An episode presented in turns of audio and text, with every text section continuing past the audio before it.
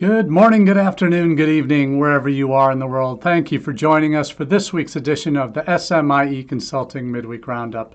I'm your host, Marty Bennett, and this week on the Midweek Roundup, we're going to be taking a look at three questions we've been hearing from international educators over the past seven days. And as we do each week, we take our stories for our midweek roundup from our newsletter that comes out on Mondays on about 9 a.m. Eastern.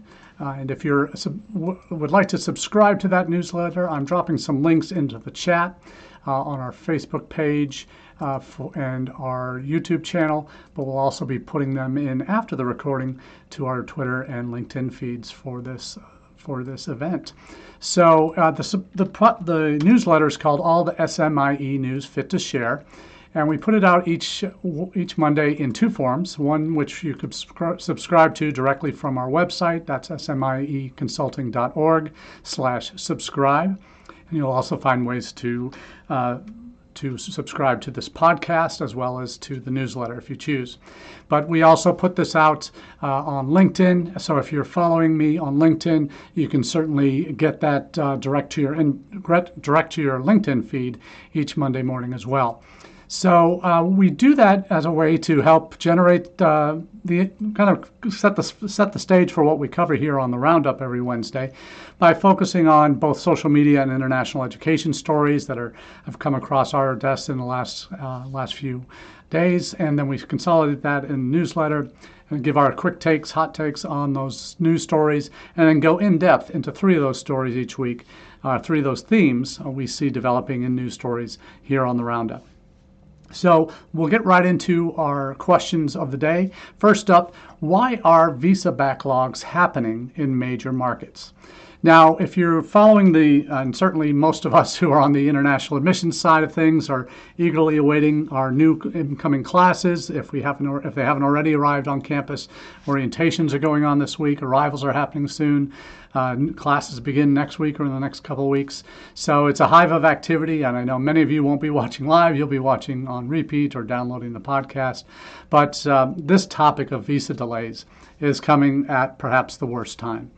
Earlier in the summer, uh, we did see did see quite a bit of news on how uh, visa delays, uh, particularly in a country like India, were being uh, were, were were being actually reduced. We saw, and one of the recent articles we shared last week said that there was only a 10-day wait for a student visa appointment in Mumbai but apparently there's now a 480 day wait in New Delhi and Hyderabad. So there's some real challenges, and as we've gotten closer to the start of uh, this academic year, uh, we've seen those delays worsening. And this is at a time when, in India in particular, uh, the number two source country for international students in the U.S.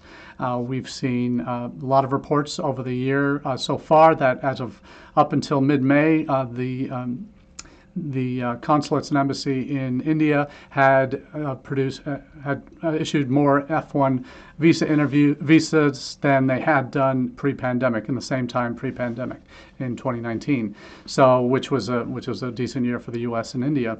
So we see in India we up until now we've seen a lot of uh, positive news coming out about uh, visa appointments and and focus on student visas in particular. But the the data is, is certainly turning in India and some other key markets is certainly turning against uh, that early success at a time when uh, it's really crunch time for many institutions hoping to bring in that class.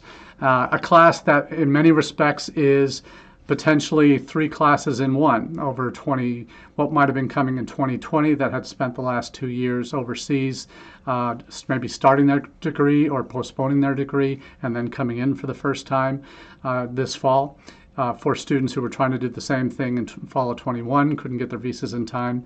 And then, of course, a new cohort of, uh, of applicants from the past academic year uh, that have graduated from their secondary schools or their uh, undergraduate institutions and are now looking for graduate programs in the United States. That's potentially three years of backlog that most consulates and embassies have been trying to sort through. So in one respect, it's increased demand that we've been seeing. And in India, certainly, there's been data on a number of different fronts to suggest that uh, clearly the U.S. is booming now in terms of interest in India. Uh, uh, but uh, there are also markets where it's not uh, going as well, uh, where there are not significant delays. We'll talk about that in another another another another moment or two. But the national or the average, according to Cato, Cato Institute's report, uh, that shows that U.S. visa processing has now reached their worst point since the post 9 11 attacks.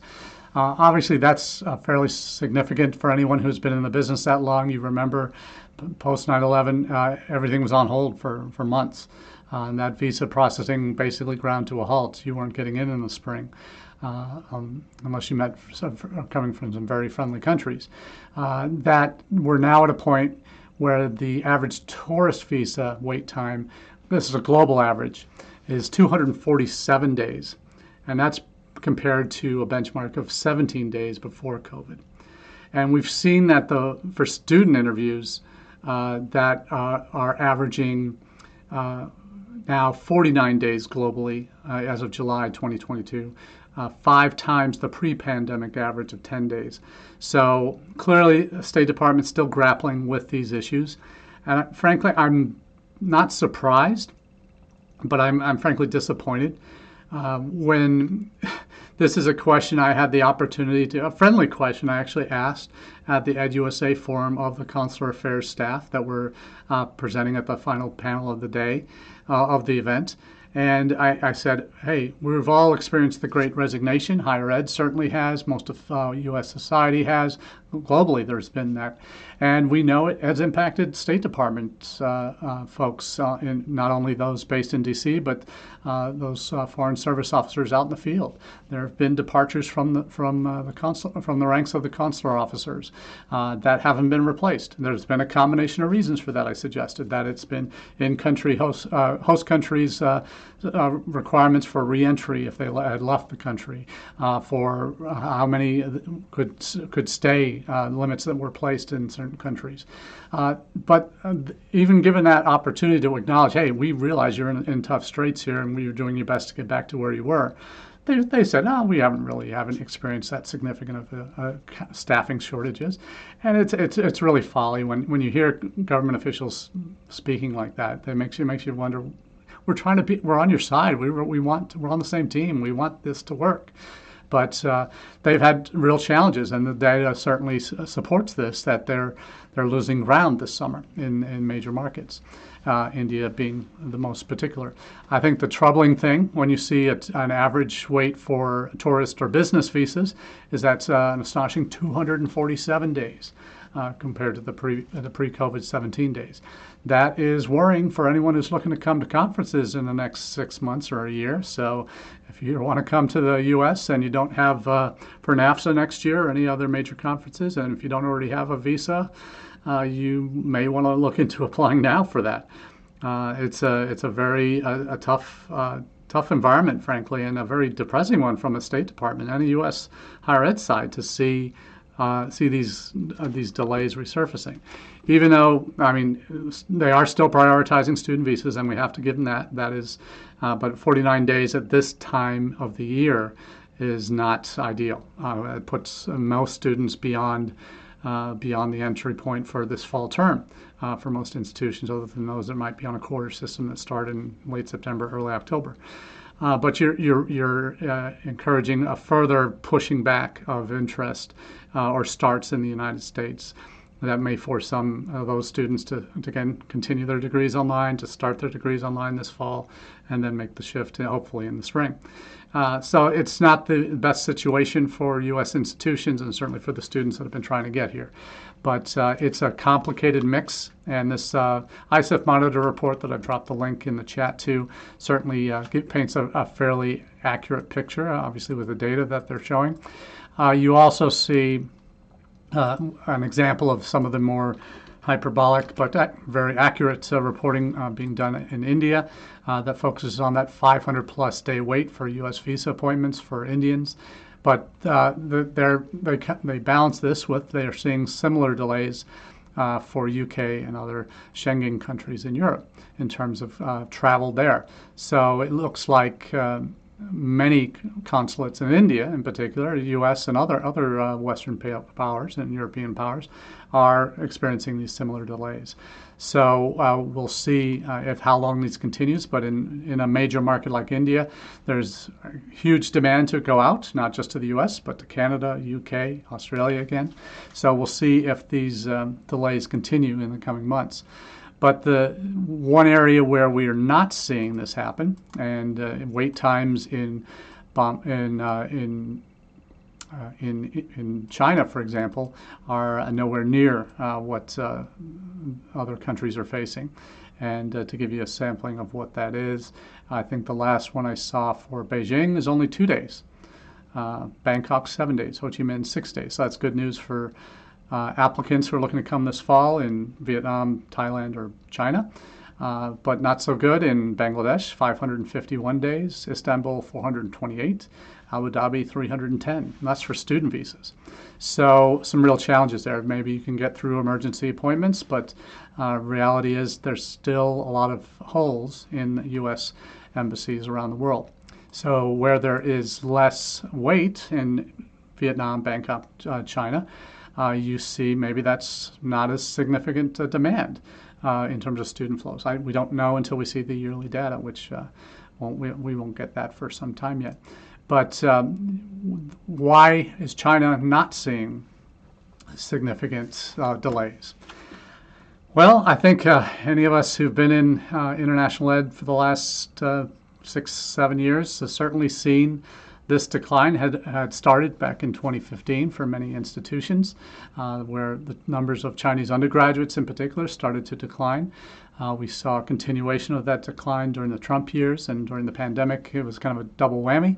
Uh, had Trump issues and then uh, China's response to the pandemic has also been a contributing factor, uh, students not being able to get out. So, uh, foreign, uh, Newsmax has done a, a report on this, as has Foreign Affairs. So, I'll be posting the links to those stories that uh, will, dis- will answer the second question we have today How should U.S. universities respond to Chinese students? And this is a couple, in looking at this in a couple different ways, uh, not foreign affairs. Uh, the second article is from Forbes. Uh, but that they both address uh, the issue of uh, Chinese student visas, uh, how we've seen the decline in the United States for several years now. we're seeing um, not only a combination of government policies in the United States and government policies in China, we're seeing issues with with how uh, obviously, in the United States, with the rise of, uh, during the pandemic especially, we saw the rise of anti Asian hate uh, and acts of violence against Asian Americans and, and Chinese and other uh, Asian immigrants to this country or students in this country. We saw that. It happened. Uh, so there's no way around uh, that question that it actually happened or not. But what um, what we are what we are have seen is a slow erosion of that uh, we still, even though most of the rest of the world has come out of the pandemic, there are still significant travel restrictions in China. Uh, students are being told not to travel uh, in a lot of cases. So, as a result, the number of Chinese student visas issued this year uh, compared to pre pandemic levels was as dropped more than 50%. And that's worrying. We were seeing 5, 10, 15% declines in, in, new students or overall Chinese students over the last five years. But the number, with the number of visas issued being lower, 50% lower than they were uh, post pre-pandemic, in a time at a time when most other markets are reemerging and uh, reawakening and sending more more students again, like we see have seen in India. Uh, you're seeing this uh, as a real worrying sign of what's what's to come. But they are still the number one source country for the United States for international students. Uh, we are losing ground, uh, though, amongst uh, Chinese students who are looking at co- college education. The UK is uh, cleaning up uh, those students that might have come to us in the last couple of years. They've been taking them in in droves. Uh, they're going to be well over 30, 35% of their total international students will be from China as of after this fall's intake, I'm sure but we're seeing the significant numbers at large flagship institutions in the United States where Chinese students uh, have uh, have started started to fall uh, even even before the pandemic from highs of uh, uh, at the University of Nebraska Lincoln, where there were 1,200 uh, Chinese students. They've seen a 66% drop through last fall, 2021, in just five years, and they look they expect their numbers to be down or or, or slightly or flat this fall. So, Indiana University, for example, one of the major uh, top 20 uh, institutions for receiving uh, in, international students, they had uh, they have dropped over half in 20 uh, in six years, uh, almost seven years, from a high of 1,600. excuse me, over 3,200 about 3,200 in 2015. They're down to 1,600 in the spring of 22. So uh, what it has had uh, is, the, is it's an overall cumulative effect of messaging from the U.S. Uh, pre uh, pre the current administration, but also uh, the trade wars or the Asian hates, the gun violence. All of these things are factors that impact um, not just Chinese students, but in particular, uh, they've been acute victims of it uh, in terms of how uh, their interest in coming to the U.S. has, has been damaged significantly. So uh, they the well the questions of safety uh, that during the pandemic especially uh, were, were were impacted. So the question is, what do you do? What can you do? And the Newsmax report obviously doesn't answer that part of it. Uh, but what I am going to share with the Forbes piece is particularly addressing the positives, and that's why I always like to focus here on uh, on the roundup is is focus on what are what are the positives, what are some of the examples of what institutions are doing to counter these negative uh, negative trends that we're seeing. Uh, that the uh, like I, we shared over the, this uh, Forbes article shares the same uh, same data f- from the drop in F1 student visas issued in the first six months at 31,000 compared to 64,000 in the first six months of 2019, pre-COVID. So three years ago, it, it's dropped uh, 50%. Uh, that uh, it concern, raises concerns against institutions that have been reliant on Chinese students. Um, I'm working for an institution now that uh, China is their number one uh, number one source for undergraduate and graduate students. Uh, so there's a real worry about what that's going to look like, uh, how much they will be impacted by that longer term. But uh, we, it's it's a bottom line thing for many institutions.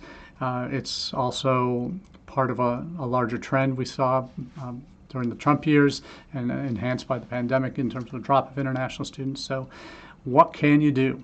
And do you just ring you just toss your hands up and give up and uh, just down tools and go all virtual and not uh, travel anywhere, or, or what is the what is the answer?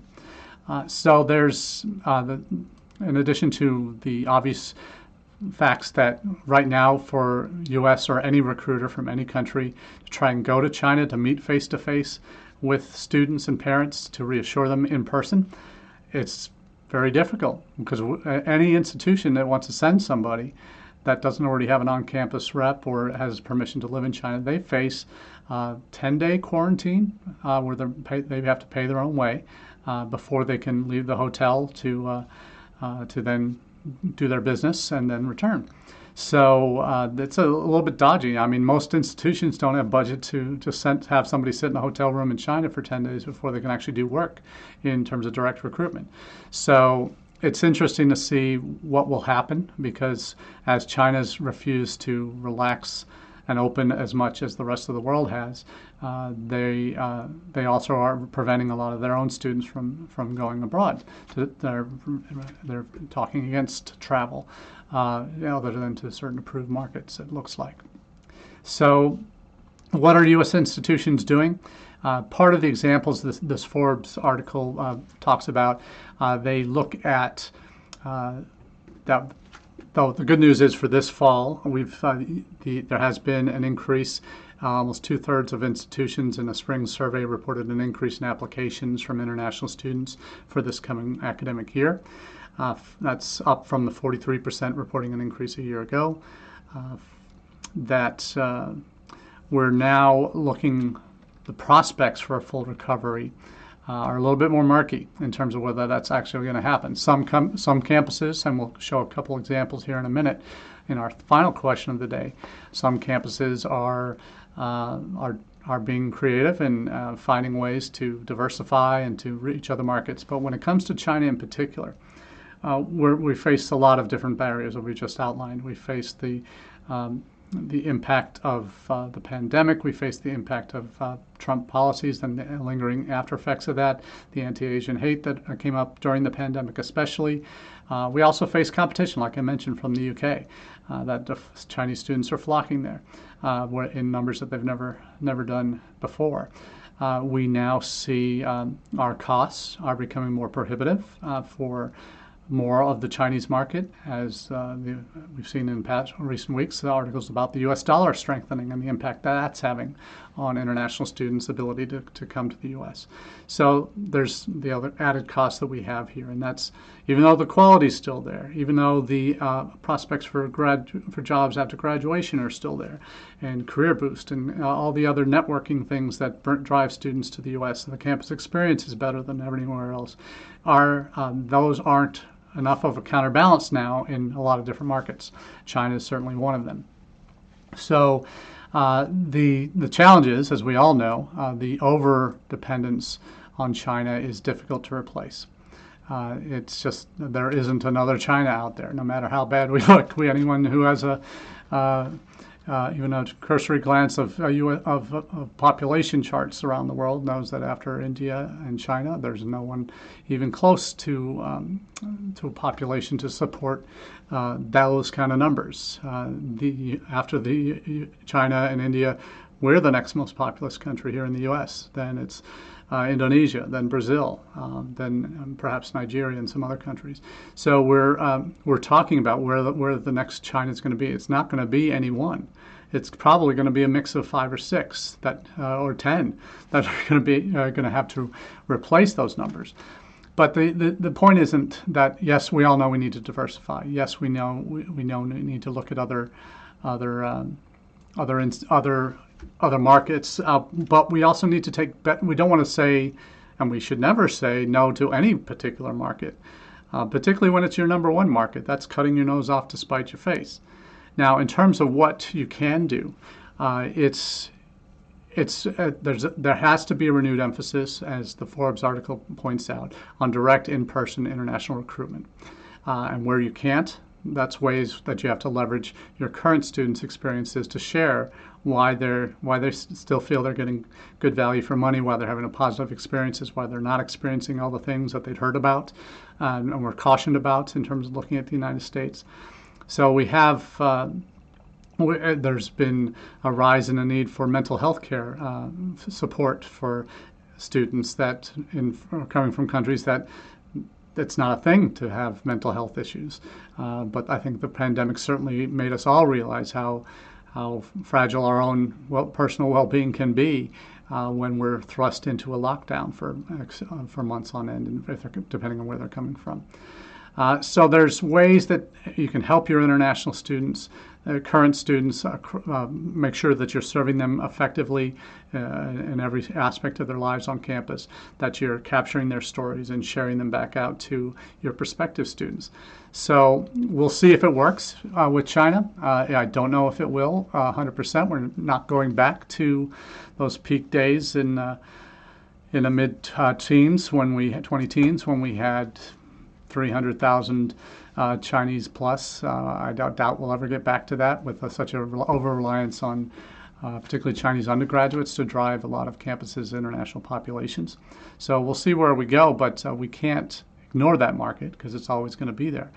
Uh, there. There's nothing comparable that's ever happened in in terms of international student flows to the U.S. Uh, where a country would just be purposefully shut out, uh, except for Iran after the uh, Iran hostage crisis in 79 80. That uh, led to Iran falling from the number one destination to outside the top 20 for a good 20 years. Uh, they're coming back, but they're still, with the di- Iranian diaspora, there's certainly uh, more opportunities for them to come if they're outside of Iran. But there's still a huge market inside of Iran, but they're still finding a way. Uh, they're not going to get back to where they were, uh, but China is in a situation where there will always be opportunities to recruit there and to retain uh, a good percentage of students in there if you're smart about it. If you're uh, working with the right people in country and have having in country representation and presence, not just in person but digitally, is essential in China if you're going to if you're going to have any traction beyond what you're already doing, uh, to to even maintain what you're already doing. Uh, in terms of numbers that you have. So uh, you got to stop the slide, and you, you don't stop the slide by doing the same thing you've been doing when you haven't been investing anything. Uh, you, you, you buck up and you realize, hey, we need if this market's important to us, we're gonna we're gonna be investing in uh, maintaining that relationship and getting that presence where it needs to be, and having in-country representation that's reliable, and then we can talk talk to on a regular basis to get a sense of what's happening on the ground and adjust our strategy accordingly. So it does require flexibility, and that's not an easy thing to come by uh, in higher education in the United States, just not. Uh, it's, a, it's a reality of the beast. But uh, there's hope, and uh, you should never give up hope uh, when there's still freedom of travel uh, and ability f- to get messaging to those audiences that you're trying to reach. So the question is, will your institutions make that commitment to do so? so that's, that's, that's where we'll leave that question how we should respond to Chinese students. Show them that you care, uh, particularly your ones on campus. Um, that's the bottom line for that one. Now, the final question will be a quick one, but how are U.S. universities making waves in international recruitment? And I, am I'm, I'm bringing two very different examples up here, one of which is a story from Inside Higher Ed about Trine University in Northwest, Northeast uh, Indiana. Uh, I've known some folks who've worked at Trine over the years, and uh, they've uh, always been a trier when it comes to international education. They've been committed to doing so. Uh, they realize that they're in a location that's uh, not necessarily the most attractive in Angola, Indiana, and Northeast Ohio, where or Northeast Indiana, where there's not a whole lot nearby. Uh, they have made inroads. While they have do have a, a, a, campus of some international students, they've really seen record growth through through a very different strategy. They've opened up uh, satellite campuses that are for more for uh, graduate education in Detroit, which is up uh, Interstate 69 from uh, where they are in Indiana, about an hour and a half or so, maybe two hours. Uh, and then also they've opened a campus in Phoenix, Arizona, of all places. So, uh, which has been a magnet for international students that might have already been uh, maybe finishing their undergraduate in those markets and looking to continue on for a graduate degree. So they've seen success in thinking outside the box, and uh, oftentimes that's what it takes to to truly differentiate yourself out in the marketplace. Another school that's doing exactly that on a massive scale is Arizona State. Uh, I've had an opportunity to uh, to know the folks at Arizona State that are uh, have been responsible for a lot of the growth they've seen. Uh, one of my former colleagues from uh, Destination Indiana, Holly Singh, he's been out at Arizona State running their international student and scholar services for a few years, uh, and they have just been going gangbusters. Let's let's give you some numbers here. Uh, this is from an Arizona State news brief last week. they now have between their online and in-person on-campus uh, uh, student body, they now have 140,000 undergraduate and graduate students. Uh, and that's an increase of almost 6,000 from this time last year. The highlights of that uh, for their, their campus locations, physical locations, almost 80,000 students are enrolled in ASU campuses, uh, compared with 76,000 last year, 3.2% increase, so fairly modest. Uh, online programs have increased 6.9% to 61,000. They have uh, about a, about 1,800 more graduate students from 28.1 to 29,933 graduate students in on-campus and online degree programs. That's a 6.4% increase. International students uh, in a combination of on-campus and online degree programs up 23.6% year over year, from up to from 10,821 to 13,374. That's absolutely amazing. And that's on top of one in three students enrolled at ASU being first gen. So some staggering numbers there. But let's let's talk about the international students. Just the first year cohort. This is again first year freshman students enrolling this fall. 1,050 international students from 79 countries, an increase of 44% from a year ago. 44% increase year on year. How are they doing that? That's a conversation for another day, and we'll certainly dig into that and some of those reasons why. But they are everywhere. They are have an extensive agent network. They travel. Uh, they have uh, some incredible partnerships that are working, institutional partnerships that are working for them to bring co- cohorts to their institution. So you really see uh, incredible growth. Uh, the, the, international enrollment growth is down to, and here's um, uh, Matt Lopez who's the uh, Associate Vice President of Academic Enterprise Enrollment and Executive Director of Admissions Services. Uh, ASU's reputation as a top global university has grown considerably around the world over the past year, particularly in India. Once international travel opens up, opened up this past year, members of our university leadership team and our faculty in business, design, and engineering programs travel abroad to continue to tell the ASU story. We also have admission staff living around the world, building relationships with schools, parents, and prospective students, and a number of virtual experiences for students who cannot travel to our campuses. This personal and technologically enabled approach is critically important, especially for families and students who make the decision to travel across the globe to achieve their academic and career goals.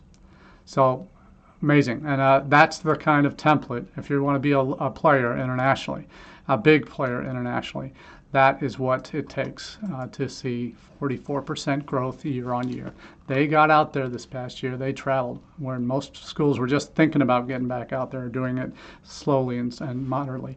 They did a multi-level, multi multi uh, multi-stage approach to how they were going to recruit, and it pay, it's paid off clearly, and uh, they're ahead of the curve that way. So congrats to ASU and uh, my colleagues there, Chris Johnson on the undergrad recruitment and partnership side. Uh, best of luck to you guys as you as you continue to be a, a leader uh, for many of us in terms of uh, growing your international population. So that's uh, what I have for you this week on the roundup. appreciate you sticking with me. Uh, we look forward to sharing more news in the coming weeks on some of the hot topics of our field. So until next time, we wish you the very best and have a great day. Cheers.